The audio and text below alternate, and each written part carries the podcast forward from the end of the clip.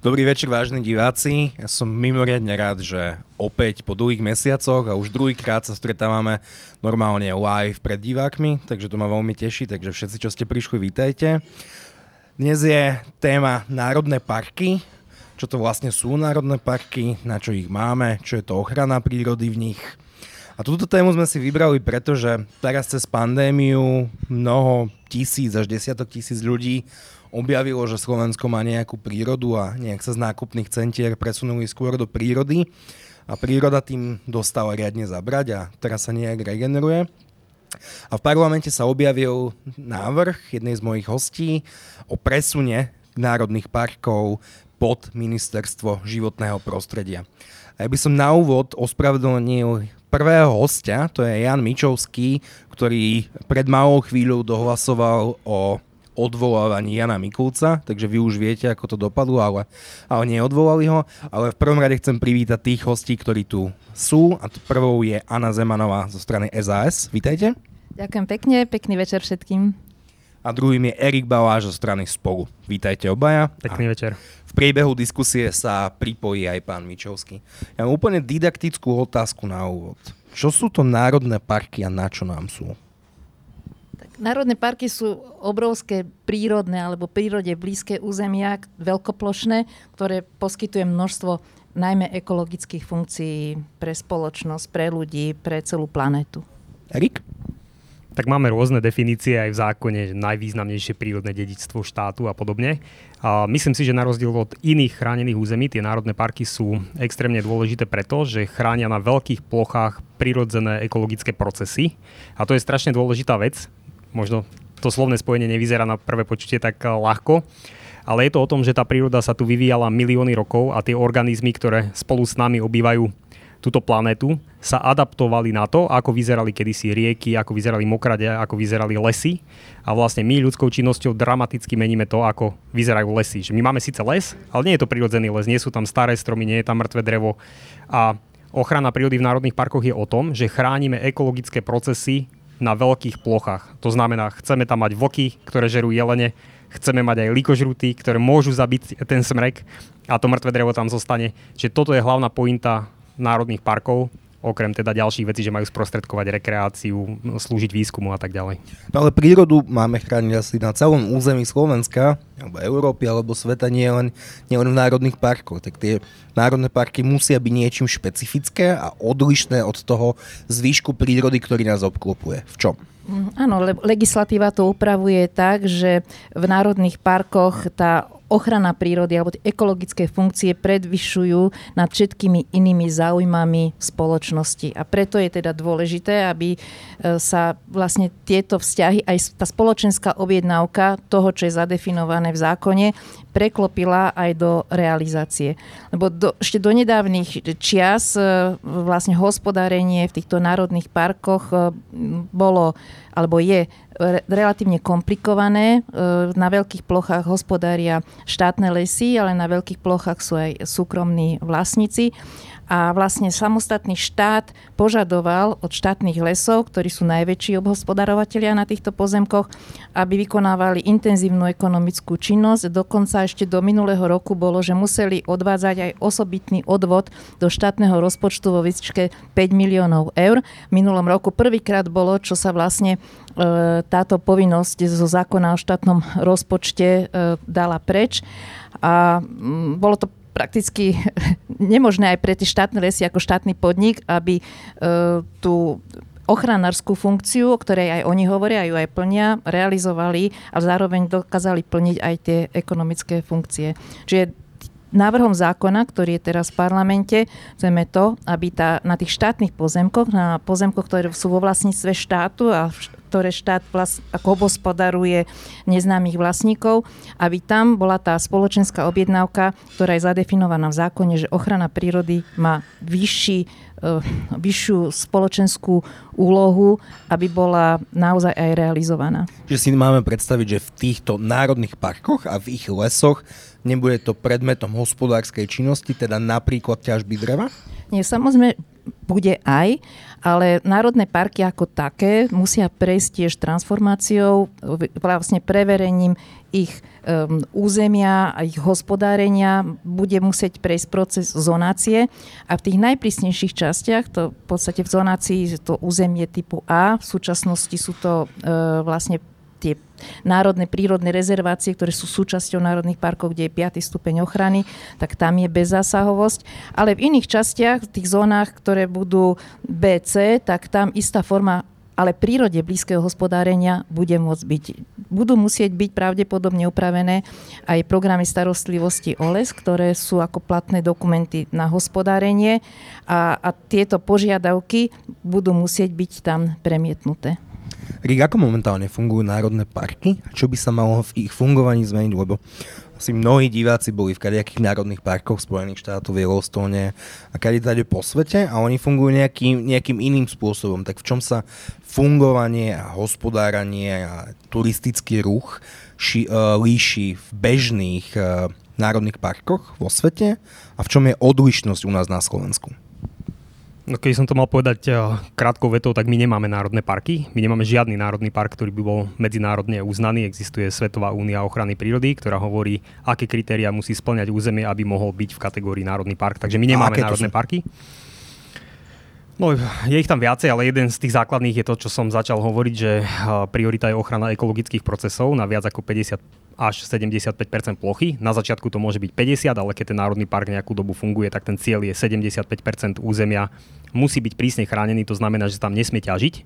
My to máme dokonca v Enviro stratégii, takže ja neviem, ak, akým spôsobom sa teraz uvažuje pri tejto reforme, ale na Slovensku je to bežne veľmi malé percento, niektoré národné parky majú menej ako 10 prísne chránených území, TANAP má okolo 50, tam je to najviac, všetky ostatné sú medzi tým.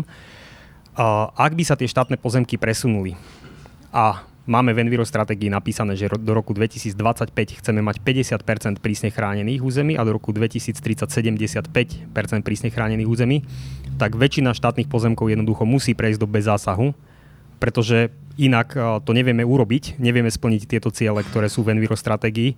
Takže ja si myslím, že súčasťou tej reformy je ten plán, aby tie ekologické procesy v národných parkoch konečne boli. Ešte možno doplním len tú definíciu zo zákona, kde je napísané, že ochrana prírody je nadradená iným činnostiam v Národnom parku. To znamená, že naozaj všetko, čo sa tam deje, by malo byť robené s ohľadom na ochranu prírody. A toto vlastne na Slovensku nefunguje, nedá sa v lesoch hospodáriť. V slovenských lesoch, v národných parkoch sa ťaží viac ako v priemernom bežnom lese. Hej, čiže stavia sa, developeri si robia v Demenovskej doline, na Štrbskom plese, inde v Tatrach, čo chcú. Čiže my naozaj nemáme národné parky.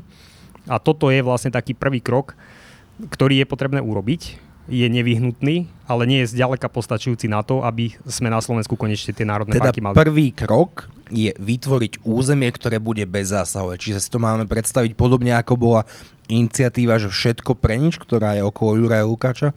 Myslím, že sa volá Juraj Lukáča. Áno.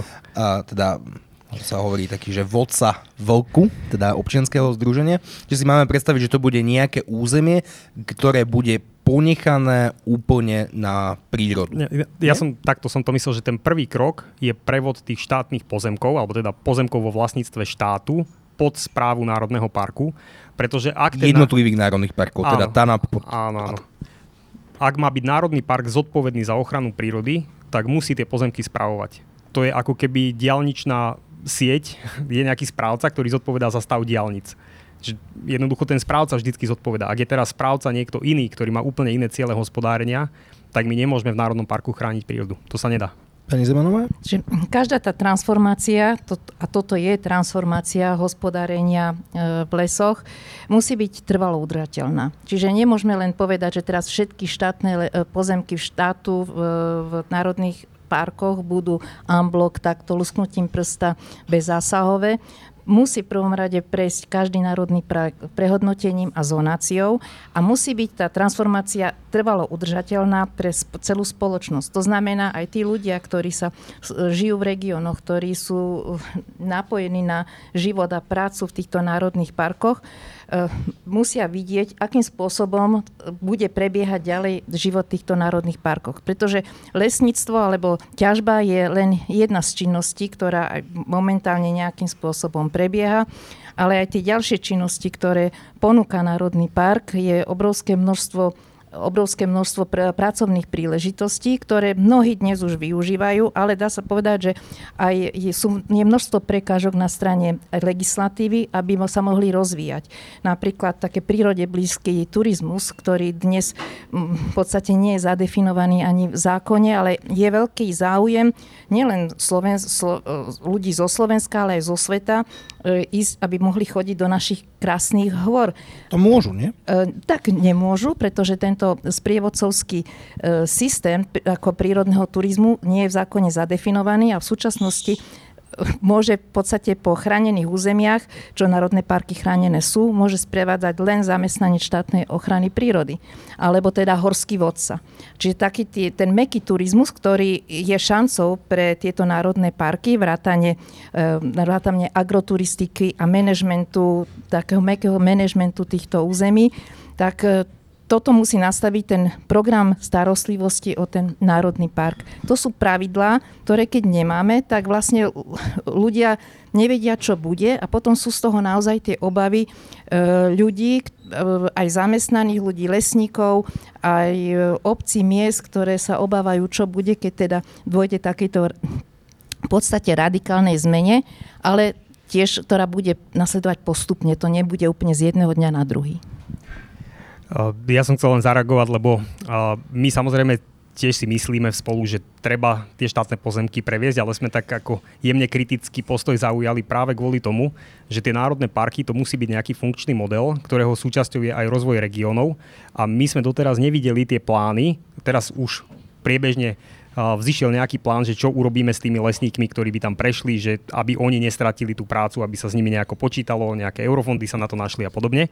Ale tam v princípe nejde až tak o to, ide o to, aby tam vznikali nové pracovné miesta, to sa práve týka toho prírodného turizmu. Ja keď poviem nejaký príklad, ale takých môže byť veľa, že napríklad deti v základných školách chodia do školy v prírode. Bežne je to tak, že idú do wellness hotela v Tatrách a žiadni strážcovia ich nesprevádzajú alebo nejakí pracovníci Národného parku. A keby my sme prišli ako politici vyjednávať zonáciu Muránskej planiny a prevod tých lesov a povieme starostovi alebo starostke, že pozrite sa, máme tu takýto plán, chceme postaviť školu v prírode pre deti, zamestnáme, ja neviem, 15-20 ľudí, príde tu ročne, ja neviem, 10 tisíc detí alebo 5 tisíc alebo neviem koľko tak vlastne je to nejaká investícia a ten starosta zrazu môže mať záujem o to byť súčasťou toho projektu Národného parku. A vlastne my keď tieto plány akoby nemáme dosť dobre vymyslené, tak a nemáme to odkomunikované s tými ľuďmi a s tými stakeholdermi, nie, nielen s lesníkmi, ale aj s tými starostami, s miestnymi ľuďmi, s podnikateľmi, lebo my vieme robiť aj verejno-súkromné partnerstva. My do toho vieme vtiahnuť aj podnikateľov tak potom sa stane to, čo sa vlastne teraz stalo, že sú proti nielen lesníci, ale aj napríklad ZMOS, že mne tu troška to chýbalo ako to lepšie prepracovanie toho celého, lebo potom to vyvoláva veľký protitlak a možno, že ono sa to ono sa to dá urobiť možno vo viacerých krokoch, že teraz tie pozemky prejdú a potom sa budú robiť tie plány a potom sa budú realizovať. Lenže už sme tie plány mali komunikovať predtým, ako, ako k takémuto výraznému kroku, ako keby cez poslanecký návrh sa ide pre, prikročiť. No musím zareagovať, že v podstate ten zákon o ochrane prírody, e, ktorý hovorí o tom, že čo je národný park a že vlastne tá definícia, že ochrana prírody je nadradená nad inými funkciami, je platný už niekoľko rokov, len sa vlastne nedo, nevymáhal a nedodržiaval vlastne v praxi. A teraz to, tento... A na čo sú nám zákony, ktoré nedodržiavame No, no tak to sa treba opýtať naozaj ako v minulosti, že teda sa tam nejaká povinnosť v rámci Európskej únie musela transponovať, ale ako mnoho iných zákonov sa urobila len symbolicky, ale tie reálne kroky sa nezre, nerealizovali. Teraz sa v podstate ide urobiť to, čo je napísané v zákone. A ešte jednu, by som povedala, výhodu celej tejto transformácie je ohľadom spracovania dreva. Pretože dnes si treba uvedomiť, že naďalej bude nevyhnutné v niektorých tých územiach e, pokračovať v ťažbe, pretože tie aj v národných parkoch sú porasty, ktoré sú umelo vysádzané, majú jeden rubný vek, majú 70 rokov a v podstate, keď, kým tam má prejsť to prebudovanie na prírode blízke hospodárenie, tak istá forma ťažba, ťažby v tých e, zónach B, C bude prebiehať, ale iným spôsobom. A výhodou tejto transformácie bude, že organizácie, ktoré prevezmú prevezmú hospodárenie štátnych e, teda pozemkov, budú príspevkové organizácie. Tam tiež musí dôjsť k transformácii tých e, e, pracovísk, ktoré sú teraz rozpočtová organizácia štátnej ochrany prírody, dôjde k transformácii a tie organizácie, ktoré budú spracovať a vykonávať aj tú hospodárskú činnosť, tú, ktorú teraz robia štátne lesy, tak budú mať jednu ohromnú výhodu, že budú môcť jednoduchším spôsobom e, aj dodávať surovinu, čo je teda bude vyťažené drevo, regionálnym spracovateľom dreva. To znamená, bude väčší, väčší väčšia zamestnanosť v tých regiónoch. V súčasnosti... To nerozumiem, že prečo by to mali dodávať regionálnym spracovateľom príspe... z dreva, nie tým, ktorí zaplatia najvyššiu cenu. No, pretože v súčasnosti štátne lesy ako štátny podnik e, robí verejné obstarávanie a ide naozaj po cene. Že kto dá najviac. To znamená, že buď prídu tí sprostredkovateľia predaja dreva, to sú tí veľkí, ktorí sú schopní vykúpiť aj celú, celú ťažbu od štátnych lesov a následne, čo sme to, v tomto roku proste svedkami, že obrovské množstvo dreva vykupuje za vysoké ceny Spojené štáty. A naš, naozaj tí naši spracovateľia v tomto roku dostali oveľa menej dreva, ako boli v minulosti na to zvyknutí. Ako príspevková organizácia Ale v čom je to problém? Že odíde... Ja si myslím, že SAS sa riadi že trhovými mechanizmami ano. a trhový mechanizmus je teda, keď klient zo Spojených štátov platí viac, tak predávame jemu. Je to to, čo niečo? hovoríme, že či, šta, či tie lesy, ktoré sa budú hospodárávať, majú nám dávať tú ekonomickú funkciu, alebo teda e, máme e, rozvíjať aj ten celok ako ten región. A že tie ekosystémové služby, ktoré nám dáva ten les, že majú vyššiu hodnotu ako ten príjem do štátneho rozpočtu cez e, A štátne sa lesy. Teda v tejto pasáži o spracovaní dreva, tak tomu nechápem, že aká je prídaná hodnota to predať lokálnemu spracovateľovi, ktorý ale zaplatí nižšiu, teda v preklade dotovanú cenu. Ehm, nebude nižšia, nebudú mať no, tie nastavené, nastavené tie kritéria, že každá tá príspevková organizácia bude vlastne robiť ten, uh, tie kritéria aj toho odberateľa si nastaví sama. Môže tam byť aj kritérium odberateľa, že to je miestny spracovateľ v rámci teda toho verejného um, teda obstarávania odberu dreva. Toto je naozaj veľká výzva pre nás, ak, akým spôsobom uh, uh, posilniť aj to, to, to priemyselné spracovanie dreva, aby e, jednak drevo zostalo na Slovensku, aby spracovateľský priemysel, ktorý je na Slovensku najmä na Pieninách, ale aj v, proste na východnom Slovensku, ktorí sú dosť odkazaní na spracovanie dreva, aby nezanikol je to, je to naozaj veľká výzva aj tejto transformácie. Ja ešte musím doplniť svoju otázku, ale že, a v čom je teda problém, že to predáme tomu, kto chce, naj, kto chce za produkt zaplatiť najviacej? Lebo, to ne, lebo vaše slova veľmi neznie, nezniejú ako menej štátu. No, čo ste mali na billboardoch. Tu na, si treba povedať, že tu na naozaj je to tá spoločenská objednávka situácie, že ten les nám poskytuje tie ekologické funkcie a musí tá situácia toho trhového mechanizmu, že čo naj, najlepšie predať hoci komu a odviezť ho aj do, do, niekam, do Spojených štátov, nebude trvalo udržateľným pre celý ten región. Že tie mechanizmy treba nájsť tak, aby boli aj v súlade s voľným pohybom tovaru, v rámci Európskej únie, ale aj mechanizmy pre podporu a udržateľnosť regiónov v rámci e, spracovateľského priemyslu, či už pri ťažbe alebo pri E, spracovaní dreva. A sa mi úplne intuitívne zdá, že to je porušovanie nejakého, nejakých európskych regulácií o tom, že produkt si kupuje na voľnom celoeurópskom trhu ten, kto asi dáva najvyššiu cenu, že vy chcete, a teraz nebavím mm-hmm. o mhm. ochrane prírody, ale čisto o ťažbe dreva, ktorý je komerčný produkt, teda vy ho chcete zregulovať tak, aby si to mohol kúpiť za dotovanú cenu iba slovenský spracovateľ?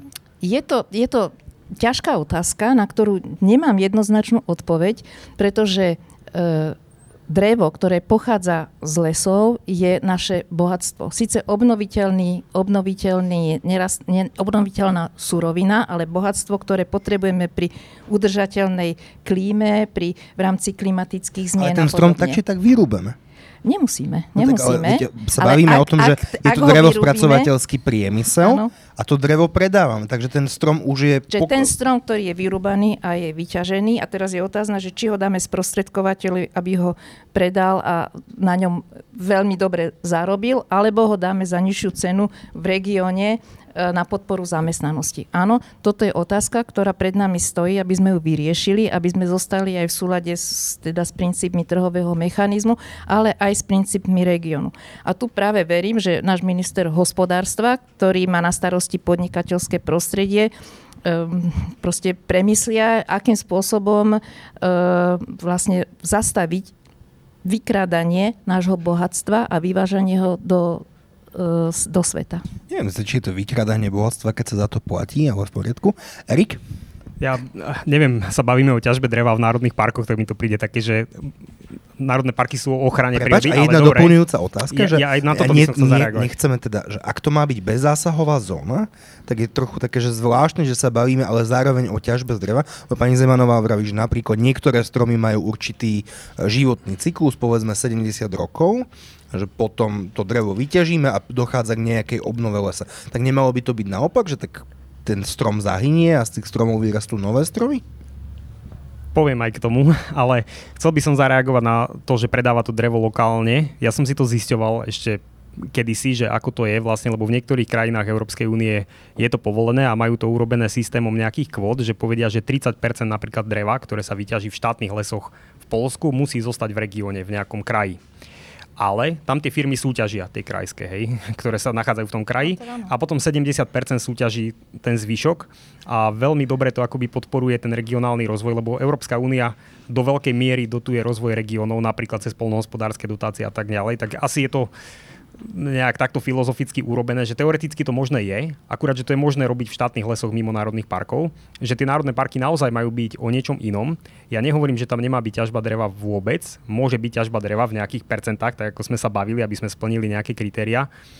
Nedá sa to robiť tak, že budeme všetky lesy, ktoré boli v minulosti zmenené človekom, že boli vysadené, tak teraz prerábať, pretože to sme mali v Tatranskom národnom parku. Ja mám také knižky z roku 1950, kde hovorili, ako tie lesy budú prerábať a postupne ich budú nechávať na prirodzený vývoj, no ale žiadny taký les na prirodzený vývoj nenechali, kým aktivisti nezablokovali ťažbu dreva. Hej, že vlastne stále sa tam permanentne ťaží a jednoducho môže to byť v nejakej zóne, ale ten národný park by mal byť v princípe o tom, že áno, tuto v tejto doline v celej doline chceme jadrovú zónu, pretože ten turista, keď tam pôjde, tak ho nemá stretnúť kamión s drevom a nemá počuť celý deň motorové píly. Tam nemá vrčať motorová píla, proste urobíme jadrovú zónu a to je tá zóna kľudu, kde tomu návštevníkovi predávame zážitok v divokej prírode. Môže si zobrať toho sprievodcu, môže pozorovať to je tá zvieratá alebo zonácia, niečo. hej. Áno, áno. Ale primárne my by sme sa mali baviť o tom, že ako, ako to urobiť, lebo to bude proces, ktorý bude trvať 15 rokov. Tie národné parky vo svete všade už tým dávno zbehli. Tá správa pozemku je prvý krok. Ale mňa zaujíma aj teraz, keďže to išlo ako poslanecký návrh a nebolo to cez medzirezortné pripomienkové konanie, že ako vlastne to chcete technicky urobiť, lebo ja som 100% za. Len teraz, keď si predstavím, že ministerstvo pôdohospodárstva v princípe nesúhlasilo, neviem, či teraz po výmene ministra súhlasí, a teraz ten štátny podnik Lesy Slovenskej republiky, z ktorého treba zobrať tie pozemky, ale nielen pozemky, lebo to treba povedať, ktorý človek prejde do ktorého národného parku robiť, ktorý traktor bude koho, ktorá horáreň. Takže to bude hrozne zložitý proces, kde mne to príde, že keď, keď my to nemáme ako keby dohodnuté, keď to nie je celé odkomunikované, tak ja si neviem to dosť dobre predstaviť, že a, ako hladko to dokáže toto zbehnúť. Že či No, toto je nejakým spôsobom vymyslené, lebo to je Vieš, otázka. ako, tak, e, treba začať. Keď by sa e, začalo, že sa začne vyjednávať e, na úrovni tých organizácií, tak žiaľ vieme, ako to je. Každý hovorí o ochrane prírody, o ochrane lesa. Mne to niekedy už prípada ako dva indianské kmene, ktoré rozprávajú každý inou, iný, inou rečou, ale každý hovorí to isté a ako keby nemali šancu sa niekde stretnúť v nejakom prieniku. Čiže teraz týmto e, poslaneckým návrhom áno, spodne tu ministerstva, to treba na rovinu povedať, že nebol to ministerstva životného, ministerstva prostredia. životného prostredia. Za začína naozaj reálna a vážna diskusia o tom, akým spôsobom sa to spraví. E, Teraz ide zákon do prvého čítania. S pánom ministrom sme dohodnutí, že to pôjde riadne do medzirezortného pripomienkovacieho Pánom konania. ministrom Budajom? Ma, pánom ministrom Budajom sme takto dohodnutí, že to pôjde, lebo takto je e, zákon týkajúci zákona o ochrane prírody. Samozrejme týka sa aj iného rezortu. Pôjde to cez rez, medzirezortné pripomienkovacie konanie. Bude aj odborná konferencia tak, aby sa možno tie nášlapné nejaké najväčšie e, miny identifikovali, aby sa aj hovorilo o tých peniazoch, pretože naozaj to niečo bude stať a aby to nezaťažilo e, štátny rozpočet. Zdroje sa na to dajú, e, sú, sú na to zdroje jednak z plánu obnovy, ktorý je možné použiť na niektoré, najmä na Muranskú planinu a možno aj na Pienap na ďalšie, na túto transformáciu z toho plánu obnovy nie, ale keď začnú e, fungovať riadne eurofondy, už na celú túto transformáciu aj podporu tých iných aktivít je veľké peniaze možné, ktoré sú pre životné prostredie vyčlenené. A ďalšími prostriedkami, ktoré sú a ktorých teda sme s pánom ministrom hovorili, je environmentálny fond. Povedzme si, že naopravdu, že lesy to je v podstate najväčšie, najväčšia záchrana pre udržanie vlastne nejakej klimatickej rovnováhy a pribrzdenia alebo adaptácie vôbec krajín na klimatickú zmenu. A v rámci toho e, budeme hľadať tie možnosti, ako použiť peniaze z environmentálneho fondu, ktoré sa tam sú akumulované z predaja emis, e, tých emisných kvót, tak tam je vlastne do jednej miliardy eur na účtoch environmentálneho fondu a vlastne nastaviť legislatívu tak, aby tieto peniaze mohli byť použité na vlastne úspešnú transformáciu tak a na podporu aj regiónov. To bude potrebné. Ináč tam je taká, taká zaujímavá vec, čo sa týka toho uhlíka. Potrebovali by sme možno trošku lepšie štúdie na to, ale vyzerá to tak, že my keď necháme nejaký les bez zásahu, tak on dokáže možno 200 rokov ťahať asi 10 tón CO2 na hektár a rok na jednom hektári.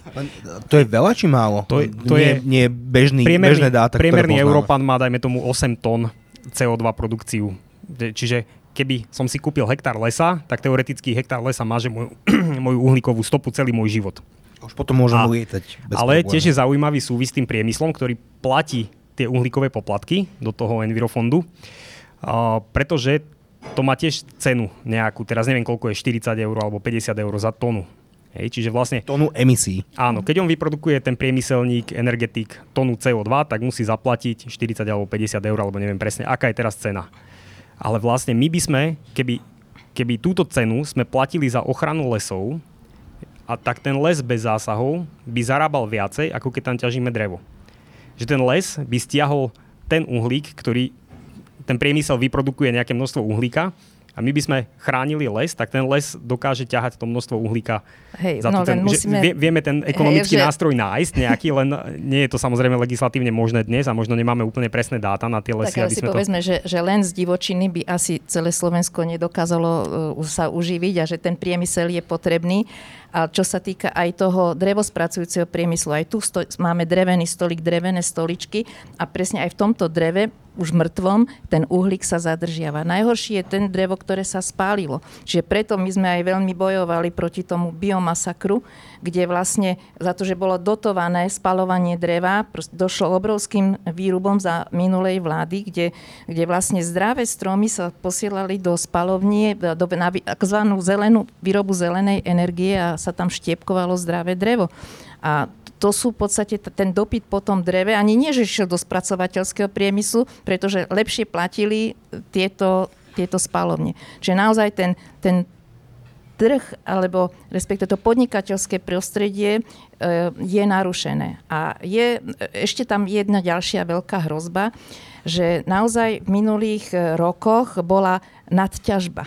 Čiže bol nastavené, že asi 6 miliónov kubikov ročne je taký prirodzený nejaké množstvo, ktoré sa dá akože vyťažiť z našich lesov, ale ťažilo sa 9 miliónov. A to boli tzv. tie kalamity, ktoré sa spracovávali. Dnes tie kalamity, našťastie nejaké krátkom teda nejakých minulostí neboli. Dnes je tá kalamita už prakticky sú spracovaná a je pokles, pokles ťažby aj teda spracovania dreva e, práve aj z tohto titulu tomu došiel minulý rok tento exodus dreva do zahraničia. Z dôvodu, vysvetľujú to, že z dôvodu covidu, najmä do Spojených štátov, kde sa strojnásobila cena toho vývozu, že oni tam idú stavať nejaké drevodomy, Kanada im zastavila vývoz, e, teda dovoz dreva do Spojených štátov a že obrovské množstvo dreva ide do Spojených štátov. Ja som zatiaľ tie štatistiky nevidela, čo som si pozerala zelenú správu. Keď som išla sem teda na prípravu, som si to zvláštne chcela pozrieť, tak v minulosti bolo, že asi 2 milióny kubikov išlo na export, ostatné, ostatné drevo sa tu spracovalo, čo relatívne dosť dreva bolo aj pre spracovateľský priemysel, ktorý si zvykol na isté vyššie množstva, aj vyššie zisky z toho a spracovania. Cenu v rade, aj nižšiu cenu a teda vyššie zisky. A teraz samozrejme tie obavy sú celkom legitimné, keďže postupne časom dôjde k zníženiu ťažby aj z dôvodu takejto transformácie, ale aj z dôvodu toho, že, že vlastne ten, ten rúbný vek tých našich uh, lesov už už nebude veľmi čo rúbať, tých 70 ročných stromov, lebo už buď padli, alebo teda sú vyrúbané a tie mladé stromy ešte nedorástli. Čiže je tam reálna a obava e, pre nich, že, že teda bude menej dreva a budú sa musieť tiež asi transformovať a verím, že na tento iný, iný priemysel v tých ten turistický priemysel a iné služby, ktoré e, bude, budú tie národné parky ponúkať. No, ale ak by sme mali, že jednou, dvomi vetami vysvetliť, že čo sa v princípe zmení tým, že národné parky budú samostatné entity pod ministrom životného prostredia. To sa vidí akože technokratické riešenie, ktoré v princípe toho mnoho nezmení. No zmení, zmení sa úplne všetko, lebo to, ja som to na začiatku povedal, že kto je správca, ten je zodpovedný za stav toho územia. Ak je správcom u nás v Tatrách štátne lesy TANAPu, to sú štátne lesy, tak ja, keď idem do Tichej doliny, tak tam mám tabulu, nesmiem robiť to, nesmiem robiť hento pozor, zlá štátna ochrana prírody a aktivisti zakázali ťažbu, môže na vás spadnúť strom, vstup len na vlastné riziko. Normálny národný park, a teraz sú tam dve horárne, kde proste žijú horári. Normálny národný park by tu horáreň použil ako, ja neviem, vstupné informačné centrum, kde ten strážca by povedal, vitajte, toto je Tichá dolina, chcete, zoberiem vás do tej miestnosti, tu bude nejaká expozícia, história o prírode, neviem čo. A teraz tu máte informačné tabule, ktoré vám vysvetlia, ako sa rodí nový les po kalamite, prečo sme to nespracovali, ako funguje ten likožrút, že v mŕtvom dreve žije nejaký ďateľ, že na ňom rastie nejaký lišajník. Komunika- to vlastne štátna ochrana prírody nerobí, lebo to nemôže robiť, lebo ona nemá tú horáreň, ona nemôže urobiť ani náučný chodník na cudzom pozemku, pokiaľ štátne lesy nebudú súhlasiť a oni nebudú súhlasiť s tým, že tam bude tabuľa, že mŕtve drevo je do, že dobré. Teraz, keď chcem... Lebo ho chcú vyťažiť a spracovať. Keď chcem napríklad zarábať, Hej, lebo Národný park má mať aj nejaké ekonomické. Mám parkovisko, ktoré prenajímam nejakej súkromnej firme, je nejaká odstavná plocha, odkiaľ ľudia chodia na tie túry. Tak za prenájom parkoviska má mať príjem Národný park, nie štátne lesy. Keď mám nejaké informačné centrum interaktívne, bol som pred pár rokmi v Maďarsku v Hortobádi v Národnom parku a tam je informačné centrum, kde pod zemou je akvárium obrovské, ako máme niekde pri mori a plávajú tam žraloky tak tam plávajú vizy, pretože tie vizy kedy si žili aj v Dunaji, žili na Tise a vlastne oni informujú tých návštev, návštevníkov, príde ich tam niekoľko 100 tisíc ročne do toho centra sa pozrieť na tie vizy. No máš živá víza? Áno. Fúha. A ich tam veľa. A idete, si na Dunaj idete tým akváriom vo vnútri, že tie vízy plávajú všade okolo vás. Je tam taký tunel urobený. No a vlastne teraz uh, ten návštevník sa tam veľa dozvie o tom národnom parku. Kúpi si tričko s vízou, alebo u nás by si kúpil s kamzikom, dostane nejaké letáčiky, môže si objednať uh, sprievodcu, alebo jazdu na koni, alebo ja neviem, uh, nejaké ďalšie veci a toto my vlastne vôbec nemáme, ale my to nemôžeme robiť, keď teraz to múzeum majú štátne lesy Tanapu, ktoré by takto malo fungovať a je tam vypchatý kamzik, na ktorého skáče vypchatý rys. Je to, je to vlastne múzeum polovníctva, ktoré je desiatky rokov akoby za dobou, ako by no, normálny národný park mal vyzerať. Je tam výskumná stanica a tá výskumná stanica skúma veci ako keby na objednávku tých štátnych lesov na boj s ochranou prírody. Tak ak štát chce a hovorí v zákone, že ochrana prírody je nadradená iným činnostiam a má tam dve organizácie a jedna bojuje proti ochrane prírody a ona to spravuje, no tak potom sú, ja neviem, Národný park Nízke Tatry vyrúbaný celý. Lebo to nemôže byť inak, keď ten správca má úplne iné ciele. Ten správca, správca má cieľ, ako, že, po, asi pochopiteľne, že zisk z ťažby, alebo nejaké developerské projekty, ktoré sú kontradiktorné k tomu, čo by mali chcieť národné no, parky? to ťažba. Šak, e, sú to lesy Slovenskej republiky, oni sú zadefinované ako hospodársky podnik.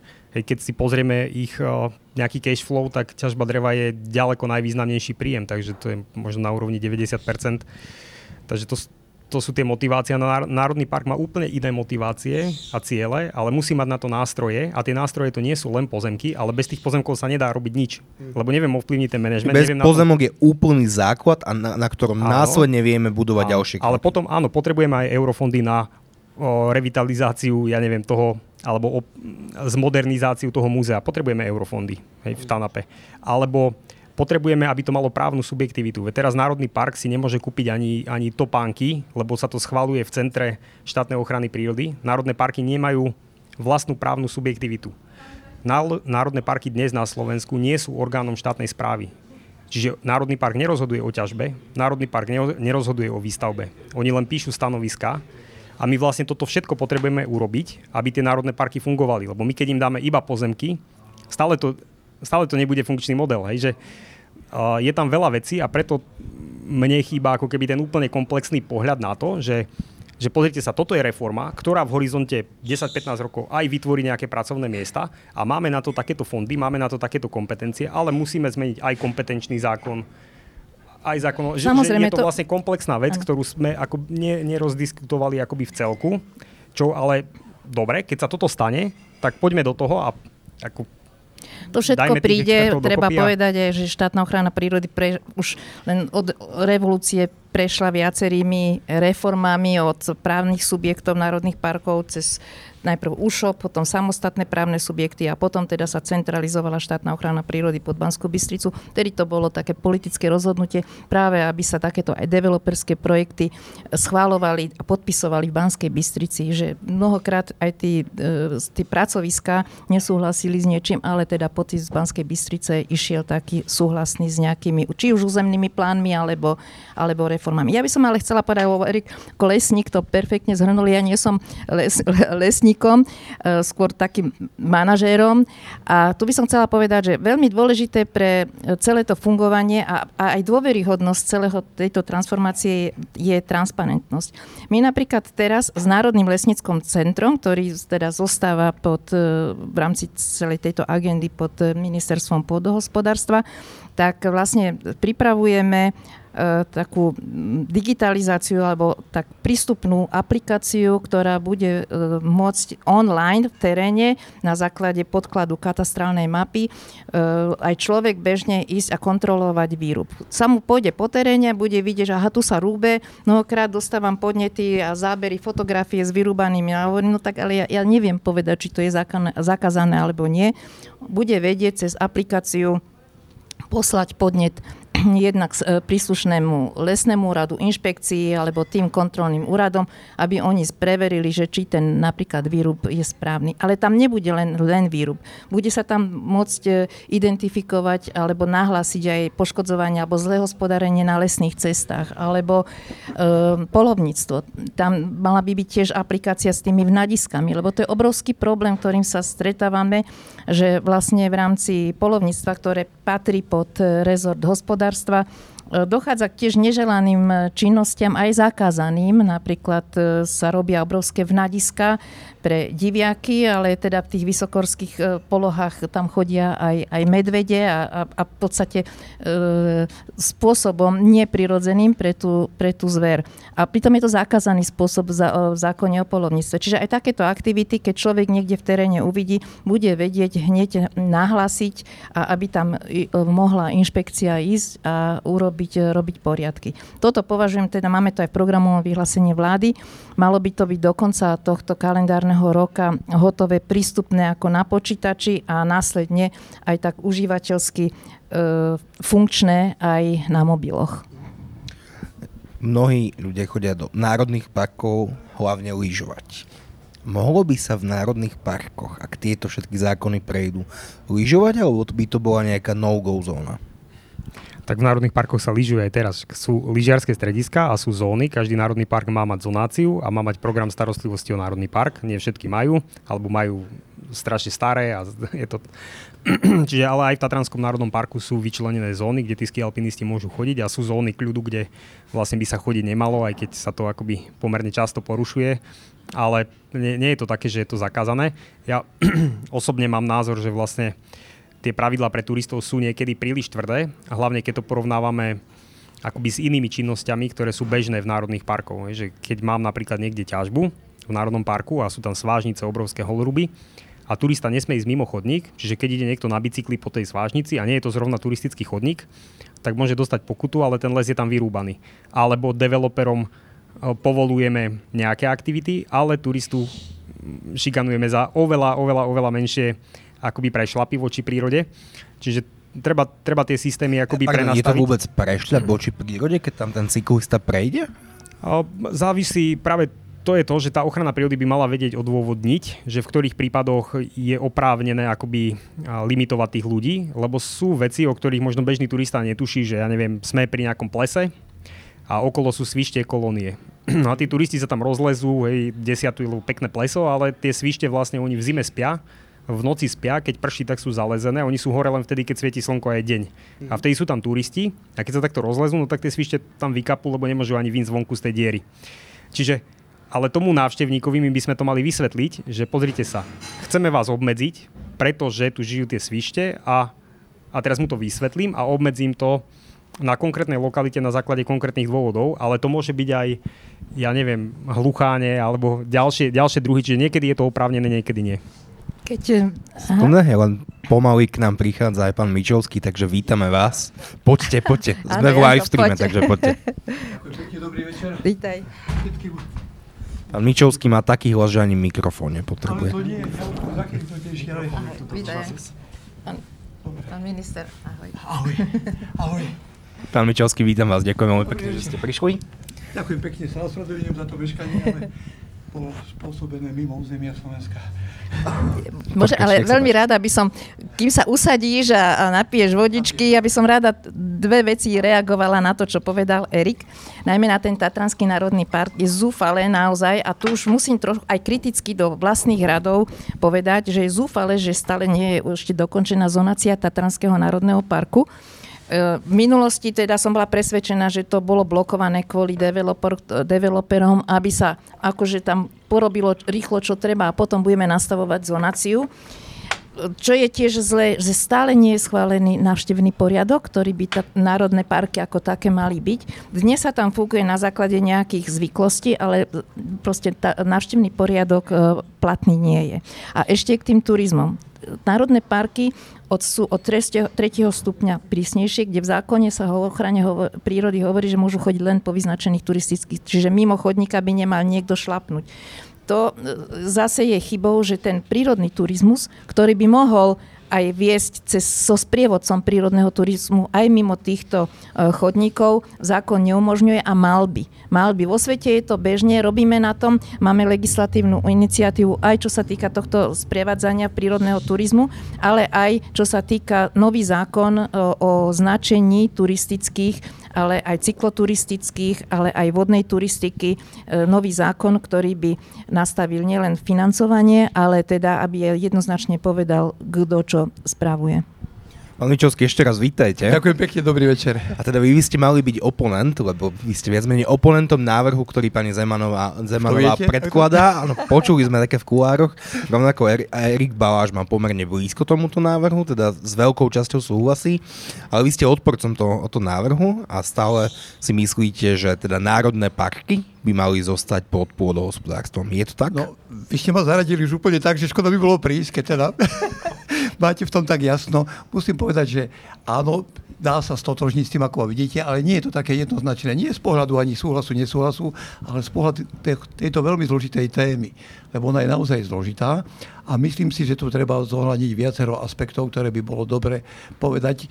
Možno nie všetky, veď bude asi diskusia prebiehať teraz veľmi bohatá, za tejto schôdzi Národnej rady a možno by bolo celkom taktické si niektoré argumenty nechať až na potom, ale nebolo by to možno celkom fér, lebo myslím si, že treba hovoriť otvorene vždy, aj tam, keď je téma niekedy ťažká, alebo keď tie rozdielne názory sú pomerne ostro oddelené. To najzákladnejšie, čo chcem povedať z pohľadu možno tej mojej celoživotnej skúsenosti je to, že ma považujú mnohí lesníci za veľmi podivného ochranára, ktorý im proste nepasuje Erik o tom možno aj dačo vie, Anka možno menej.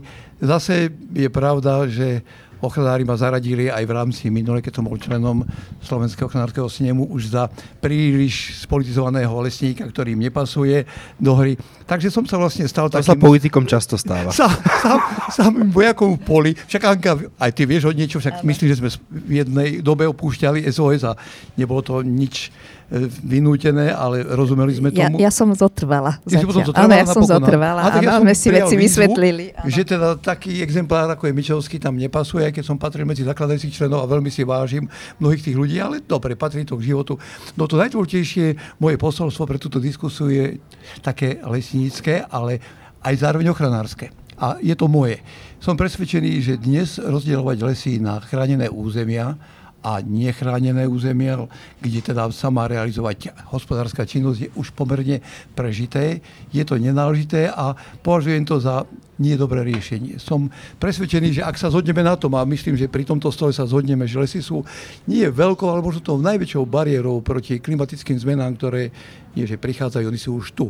A že tie lesy potrebujeme naozaj nie kvôli drevu, my ich naozaj nepotrebujeme kvôli drevu. To drevo musí byť akýmsi produktom, ktorý bude síce vždy dôležitým a stále cenejším aj cenejším. Však to, čo sa deje dneska na trhu s drevom, je nenormálne, ale to nechcem hovoriť ako hlavný argument. Ale práve preto, že lesy potrebujeme preto, aby sme mohli zdravo žiť na našej planéte, nehovoríme len o Slovensku, lesy sú bez hraníc, potrebujeme zdôrazniť, že to rozdelenie, ktoré ja cítim z tohto návrhu, my ochranári si zoberieme tú perličku, tie chránené územia a budeme tam ukazovať, ako sa dá mekým turizmom ukazovať hodnota lesa a tá hodnota lesa spočíva teda v jeho kráse, v jeho chodníkoch, v jeho tabuliach, v jeho pozorovaní, v rozhľadniach a vo všetkých tých aspektoch, ktoré, ktorým rozumiem a chápem, že v tom Národnom parku je to proste park, v ktorom sa ľudia majú cítiť veľmi pohodovo.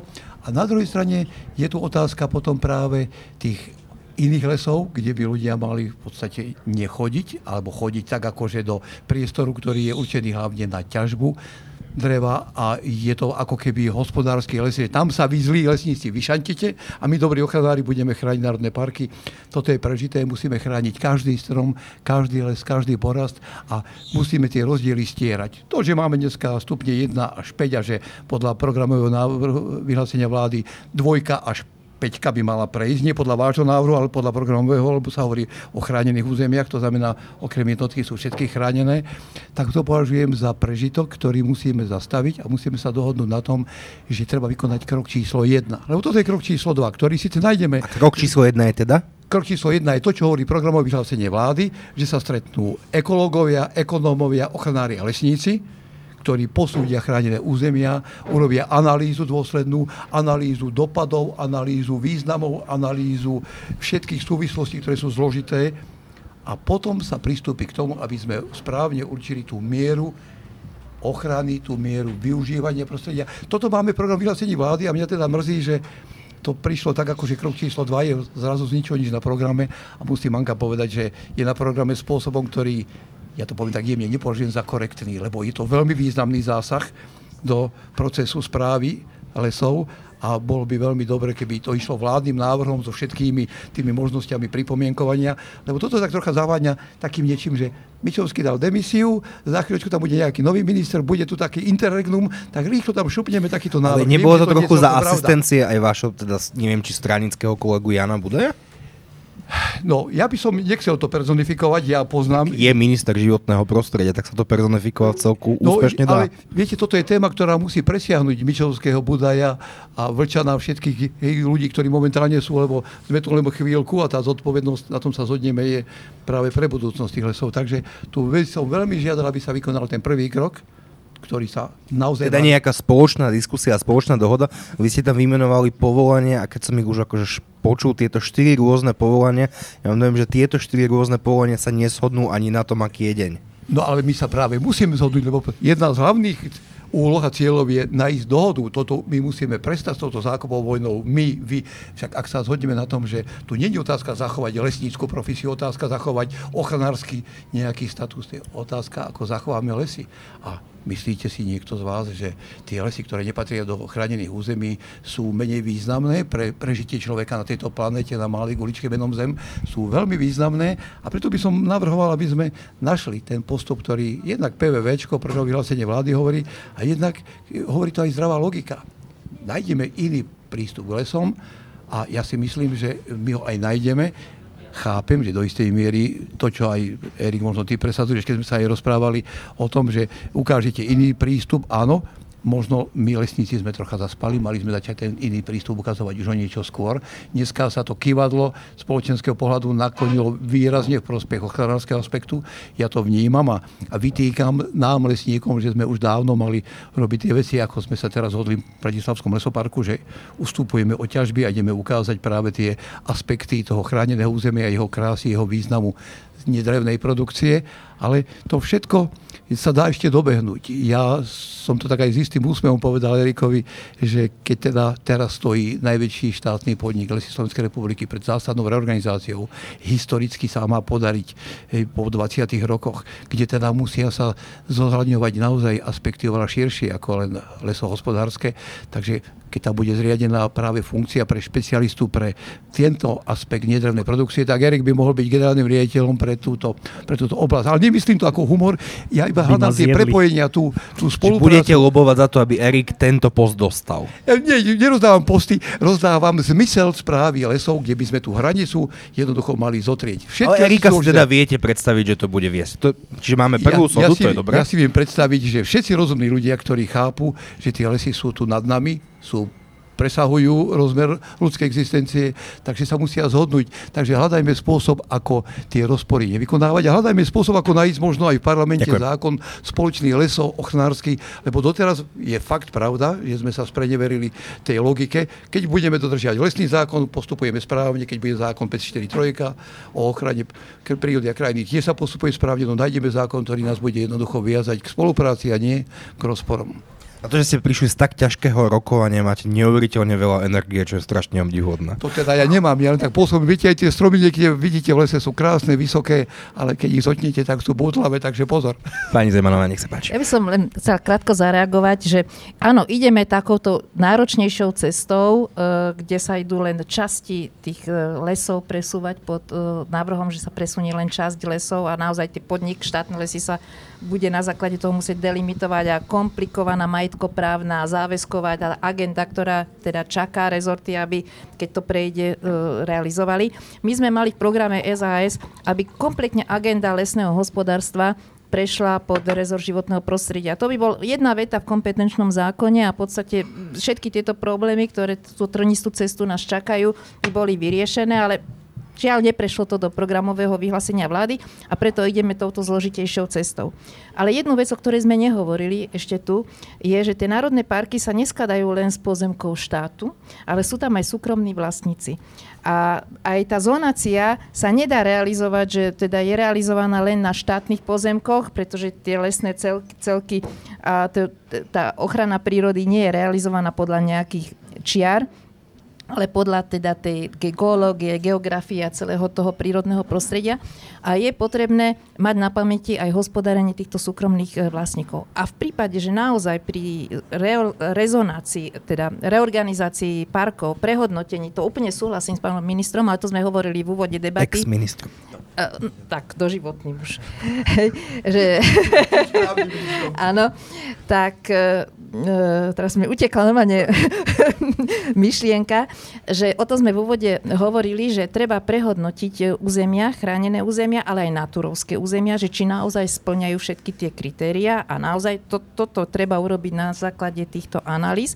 A v prípade, že do toho tí súkromní vlastníci vpadnú so svojím majetkom, treba im urobiť, dať kompenzácie. O tomto sme nehovorili a toto je naozaj vážna téma a naozaj garancia, o nás určite počúvajú aj súkromní obhospodarovateľia lesov, ktorí e, majú veľké komplikácie s tým získať kompenzácie, nárokovateľné kompenzácie. Štát to neuveriteľným spôsobom e, komplikuje.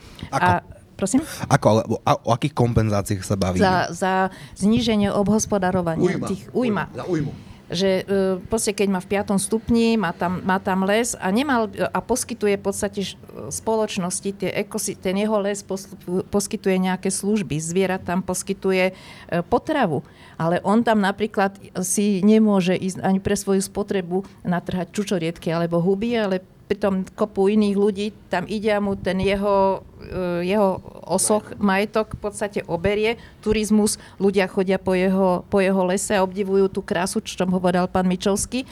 A tieto všetky služby, ktoré on poskytuje, by mal mať zaplatené tomto treba tiež urobiť e, lepší poriadok, aby to bolo jednoduchšie, aby to bolo nárokovateľné, napríklad v tých 5. z 5. stupňa, alebo keď to má on raz napísané v katastri, že to je chránené územie z nejakého stupňa, jednoducho mal by dostávať, ak bude súhlasiť, vyplacaný paušal. A nie každoročne... No, ak nebude súhlasiť. No tak musí potom každoročne robiť posudky a, a dokladovať tú újmu, čo preto mnoho sa na to aj v súčasnosti ako vykašľu, nerobia to, lebo tak komplikované a drahé, lebo mu to musí urobiť znalec, že to nerobia. A potom sú ďalšie spôsoby, akým, akým sa dá s tými uh, hospodárčov alebo vlastníkmi pozemok, pozemkov uh, konať. Dá sa vyjednávať o výmene pozemkov, výkupov, len je to komplikované pre toho vlastníka a preto mnohokrát sa oni aj búria, ak by mal byť vyhlásené nejaké chránené územie, a priori povedia nie, lebo sa obávajú tohto všetkého uh, cirkus. Treba to zjednodušiť a znárokovateľniť. Erik a potom pán Mičovský, prosím. Ja som chcel na Anku, ale Erik samozrejme. Ja. Potom ja. mikrofón, pán Mičovský, lebo sme v live streame, bude vás lepšie počuť. ale Erik má prednosť, nech sa páči. Ďakujem. No ja súhlasím uh, uh, s pánom ex-ministrom, že vlastne ten proces tým, že je taký neštandardný poslanecký návrh, že to vyvolá akože množstvo komplikácií. A tie Už, sú aj tak, si povedzme. Áno, aj sú aj toho. tak. Uvidíme teda pri hlasovaní, že čo sa udeje. My, sme, my máme teda toho Mirakolára, ktorý je ochotný zahlasovať aj za tento návrh. My sme podali, to tu ešte nepadlo vlastne akoby vlastný návrh, trošku skôr. A tam sme navrhli len ten prevod na území e, Tatranského národného parku, kde sú štátne lesy Tanapu, pretože si myslíme, že je to ďaleko menšie sústo, ktoré je stráviteľné, je to jedna organizácia, žiadna delimitácia, dá sa to zlúčiť, e, má to nejakú spoločnú históriu, skrátka má to kopu výhod a ak by to náhodou neprešlo, tak stále je v ponuke tento náš návrh, ktorý ak podporíte, tak budeme radi. Ale nesúhlasím možno s tým, čo si hovoril, že vlastne každý les má rovnakú hodnotu, s tým súhlasím, že má veľkú hodnotu každý les, ale predsa len je to tak, že my nemôžeme vlastne chrániť všetky lesy.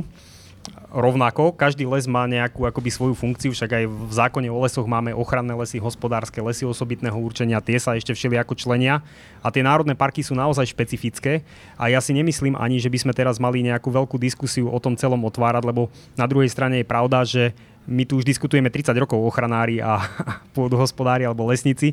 A vlastne nejak... Mičovský chce ešte tých ekonómov prizvať? A, áno, nejak, nejak veľmi sa to nepohýna. Podľa mňa tá diskusia by mala byť skôr o tom, že Dobre, však keď je tu nejaká, už tie národné parky vznikli, my máme systém Natura 2000, to je strašne komplikované, je to celé teraz ako keby meniť. Keby ste toto chceli robiť, že teraz to ideme, tak sa neurobi nič. Nič by sa nestalo.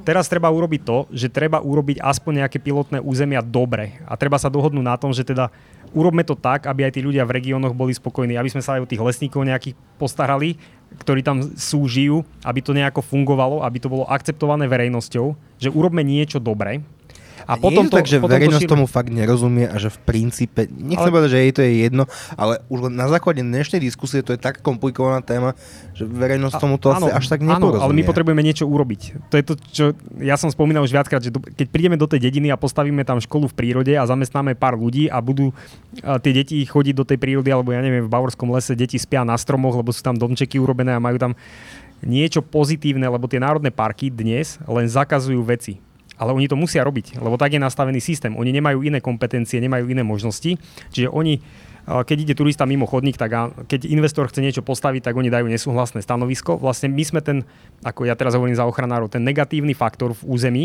a tá ochrana prírody v Národnom parku je tá, ktorá reálne realizuje rozvoj regiónu. To je vidieť v Bavorskom lese, kde oni samozrejme zamestnávajú niečo, ale vytvorili nepriamo asi tisíc pracovných miest cez ten prírodný turizmus v nejakom procese.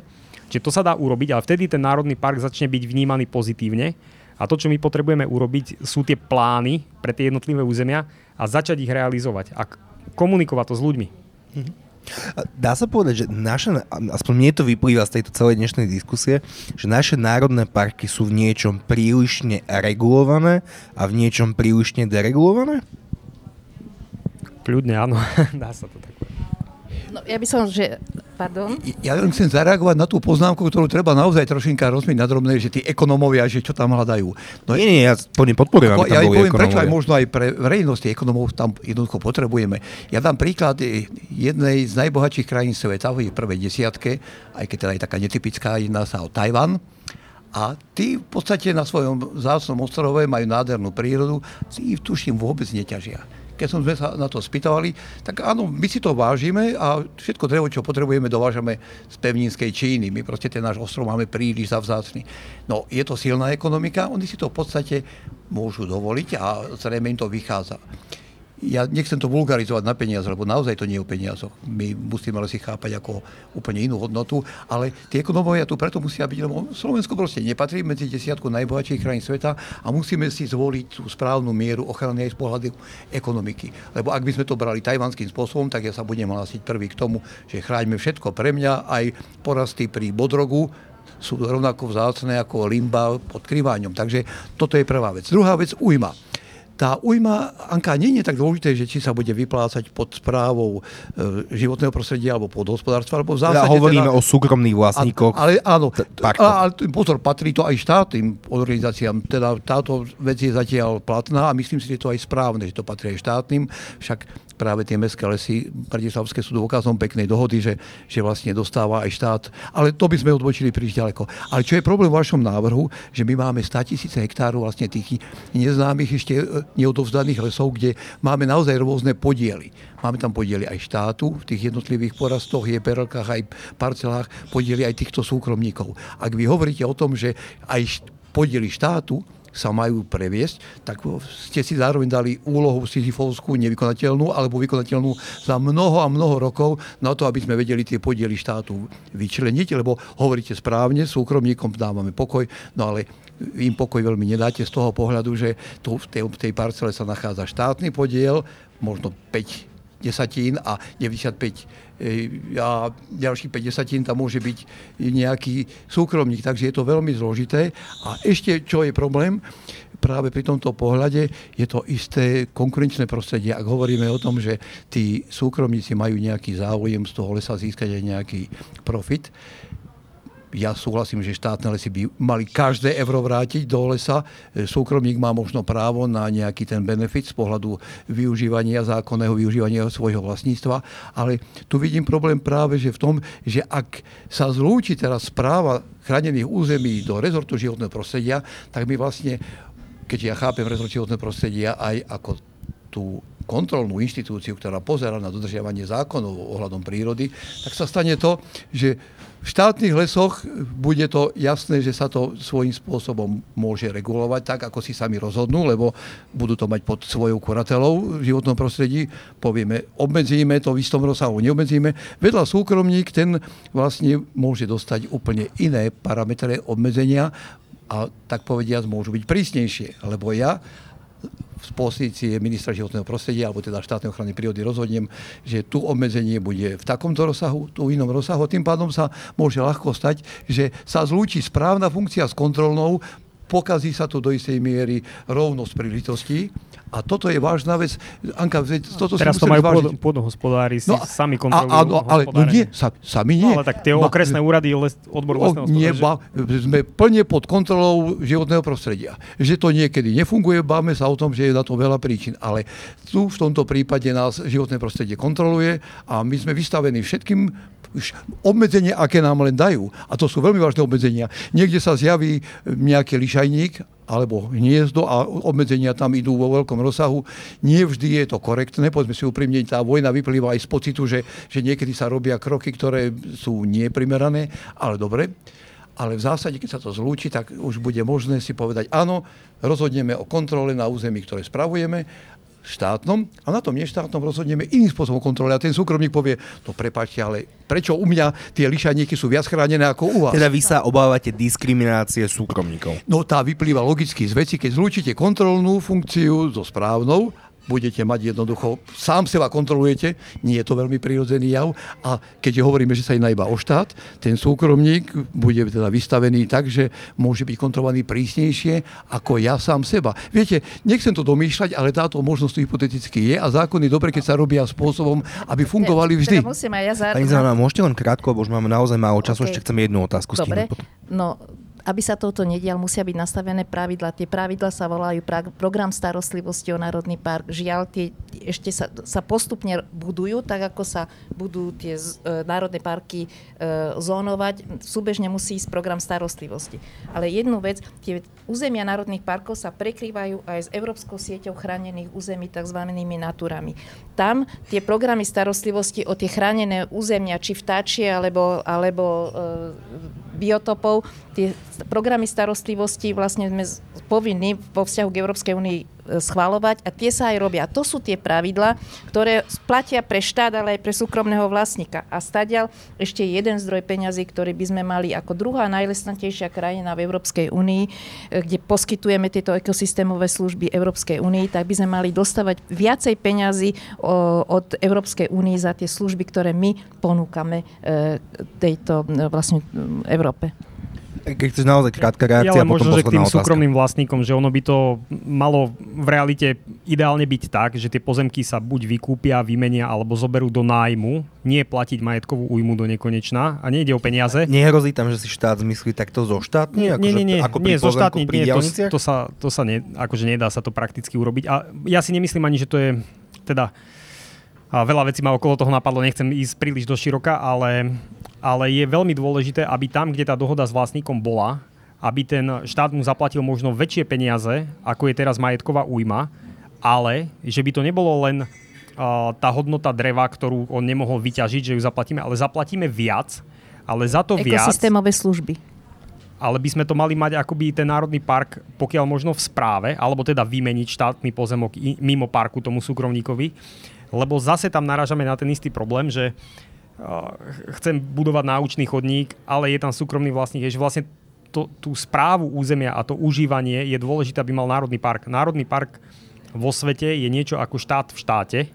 Tam naozaj je aj dôležité, aby to bolo nezávislé, aby to nebolo tak, že minister sa zobudí, odvolá riaditeľa, zase mala by tam byť nejaká správna rada, regulačné mechanizmy nastavené, ale to by sme veľmi akoby odbočili. Zákon má zadefinovať ciele toho národného parku. Ten národný park má mať kompetencie, peniaze, pozemky, aj neviem, všetko možné a on rozhoduje na tom území o všetkom a on je zodpovedný. Čiže rozhoduje o lesnom Ale tým pádom môže rozhodnúť aj o tom, že postavíme novú zjazdovku, nie je to No áno, ale keď to nebude v súlade so zákonom, tak ho môže niekto odvolať. Nie, to sú aj ale ďalšie musí... mechanizmy, to sa nie je len tak, že postavím zjazdovku, tak na to sú ďalšie zákony, takéto developerské aj, projekty aj to, sa aj, nedajú no, len no. tak. Dobre. Posledná otázka. Erik, existujú vo svete, že súkromné národné parky? Mária, existujú, akurát asi sa to nemôže volať Národný park, lebo Národný park je... A prečo my máme Národný štadión, ktorý je súkromný a volá sa tak? Neviem, ale existujú súkromné chránené územia naozaj veľké. V niektorých afrických štátoch je to tak, že asi 20% napríklad Namíbie je súkromne chránené územie kde vlastníci, ktorí boli v tých jednotlivých obciach a pásli tam kravy a zabíjali levy, lebo tie levy žrali kravy a zabíjali slony, lebo slony žrali tú trávu, čo chceli pre kravy, tak vlastne sa dohodli, vytvorili súkromné chránené územia, mali tam asi aj nejakých investorov, ktorí trošku zainvestovali do infraštruktúry, do nejakého školenia a teraz tam zarábajú ďaleko viacej peňazí na tom turizme, na tom wildlife watchingu, že tam chodia ľudia pozerať tie slony. Čiže dá sa to urobiť. Aj u nás by ten Národný park mohol vytvoriť nejaký takýto koncept a ponúknuť napríklad tomu súkromníkovi akoby akcie z toho celého. Hej? Že vlastne naozaj sa to dá urobiť aj tak na poli komerčne, ale samozrejme tu je dôležitá tá úloha chrániť tú prírodu a, a nastaviť to tak, aby to komerčné tam nemohlo zvíťaziť nad tou ochranou prírody, že vlastne tá ochrana prírody je úplná priorita a my tam chceme robiť prírodný turizmus, lebo my aj chceme, aby to ľudia zažili, aby videli, aby tá ochrana prírody mala podporu ľudí, verejnosti. Potrebujeme to ale musí to byť nastavené správne. No a tie modely existujú, ako to nastaviť tak, aby e, sa to nezhumpľovalo. Ja, ja, to, ja to asi pýtam, asi viete, čo sa spýtam. A nie je teda riešenie, tak sprivatizujeme tie národné parky? Dajme to, že šikovným správcom, ktorí to budú správať podobne ako v Namíbii a budú z toho generovať zisk, ale zároveň budú zarábať na ochrane prírody. To nie je možné? Žiadna privatizácia, sú tie mechanizmy, ponuka zámeny, ako povedal Erik, zámeny pozemkov, nájmu alebo výkupu a v prípade teda toho 5. stupňa, kde teda je ten záujem štátu, že ten vlastník je zo zákona obmedzovaný, tak vlastne mu platí, platí náhrada. Ja len nárokovateľná. Doplním, to, čo sa dá robiť, ako určite nie je sprivatizovať a štátne pozemky už vôbec nie, samozrejme. Ale to, čo sa dá robiť celkom efektívne sú verejno-súkromné partnerstvá. Poviem príklad, Národný park Bavorský les, tam postavili jeden z prvých chodníkov v korunách stromov a je to tak nádherne urobená vec, že vy vlastne nevidíte tie stĺpy, ten les vôbec nie je poškodený, je to v krásnom lese a je to na hranici toho parku, nie je to v strede parku, proste je to v tej... Nie ako na Štrbskom plese. Áno, áno, je to v tej buffer zóne a teraz tam, tam prišlo za prvý rok asi 700 tisíc ľudí. Postavil to ale súkromný investor, do roka mal tie peniaze naspäť, ale postavil to na mieste, ktoré určil Národný park, s podmienkami, ktoré určil Národný park, čiže ten turista, keď tam ide, tak sa dozvedá veci, ako funguje les on sa nedozvedá nejaké komerčné, že ako na Štrbskom plese urobili tú vežičku a bude tam nejaká šmíkačka alebo bungee jumping alebo niečo. Hej. To je úplne mimo zmyslu Národného parku. Národný park môže robiť nejaké veci, ale tie veci, keď je to aj nejaká infraštruktúra, tak slúžia tomu účelu, ktorý Národný park vykonáva. A keď na to nemáme peniaze, tak verejno-súkromné partnerstva sa dajú robiť, ale Národný park určuje pravidla. Na 100%. Ja ďakujem aj tejto diskusii, aj týmto slovám, aj Anke, aj Erika. Dokazuje to, že my vlastne ozaj potrebujeme si to ešte ujasniť, aké sú možnosti a potom robiť tento zásadný krok. Tento zásadný krok ja prirovnávam k niečomu, čo je naozaj unálené a nie je to úlohou číslo jedna dovolím si použiť ten slávny biblický príbeh o tom dieťati, ktoré sa dve matky hádali, že komu patrí. No a ten Šalamún teda povedal, tak viete čo, keď sa neviete dohodnúť, tak to roznieme na dvoje a každá si zoberiete polovicu. No teraz v tejto chvíli to chcete urobiť tak a samozrejme tá pravá matka povedala, no tak nie, tak radšej nech si to tam tá falošná bere všetko. Ak by som sa mal pripodobniť k tomuto slávnemu podobenstvu Šalamúnskému, tak poviem naozaj, a ty si to Anka tuším povedala, ja to budem ochotný tvrdiť, že ak už máme urobiť zásadný krok, tak potom všetky lesy musia prejsť po životné prostredie, lebo rosti na to dieťa na dvoje je proste absolútne nesprávny krok, ktorý ja nikdy nepodporím. Ja, Ďakujem ja, ja som za. Takže nejaká schodu máme. Ďakujem veľmi pekne, že ste prišli. Ďakujem Máne Zemanovej. Ďakujem pekný večer, prajem, ďakujem za pozvanie. Erikovi Balážovi. Ďakujem aj ja. A Janovi Mičovskému. Vám všetkým aj divákom, že ste nás vypočuli. Bude to ešte zaujímavé. Držíme palce.